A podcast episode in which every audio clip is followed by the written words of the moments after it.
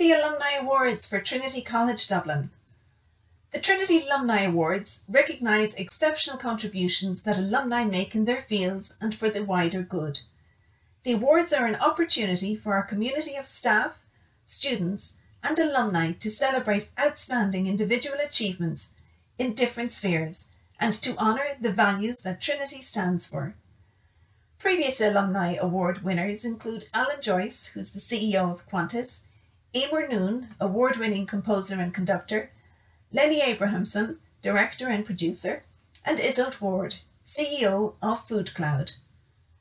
To nominate a graduate you believe has made a remarkable contribution to their field and inspired future generations, please go to our website and complete the nomination form by the 30th of April 2022.